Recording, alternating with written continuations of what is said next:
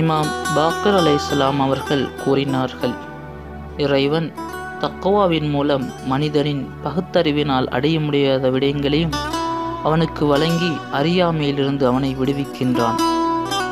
நூல் அல் காஃபி பாகம் எட்டு பக்கம் ஐம்பத்தி இரண்டு. இந்த ஹதீஸும் இமாம் பாக்கர் அலைசலாம் அவர்களினால் சாதுல் ஹைருக்கு எழுதிய கடிதத்தின் தொடராகும். இரையச்சம் தக்குவாவினை பேணுவதன் மூலம் அதாவது இறைவன் கடமையாக்கிய விடயங்களை எடுத்து நடந்து அவன் தடுத்த விடயங்களை தடுத்து நடப்பதன் மூலம் எமது பகுத்தறிவுக்கு எட்ட முடியாத விடயங்களை எம்மால் அடைந்து கொள்ள முடியும். இவ்விடயம் எமது வாழ்நாளின் நடைமுறைக்கு வர வேண்டிய ஒரு முக்கிய அம்சமாகும். சில நேரங்களில் மனிதன் அவனது தவறுகளை தனது பகுத்தறிவினால் உணர்ந்து கொள்கின்றான்.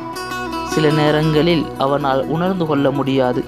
இவ்வாறான தருணங்களில் அவன் தக்குவாவினை கடைபிடிப்பதன் மூலம் தன்னை பாதுகாத்து கொள்ள முடியும்.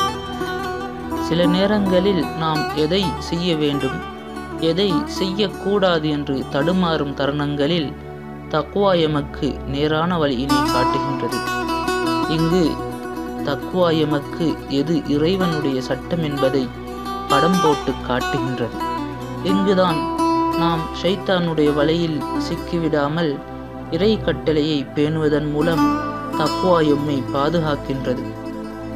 மனித பகுத்தறிவு சில நேரங்களில் முட்டுச்சந்தையில் மாட்டிக்கொண்டு வெளியேற முடியாமல் தவிக்கும் நிலைகளும் உருவாகின்றன. இவ்வாறான நிலைமைகளில் தக்குவா எமக்கு கை கொடுத்து எமது பகுத்தறிவுக்கு விடுதலை அளிக்கின்றது.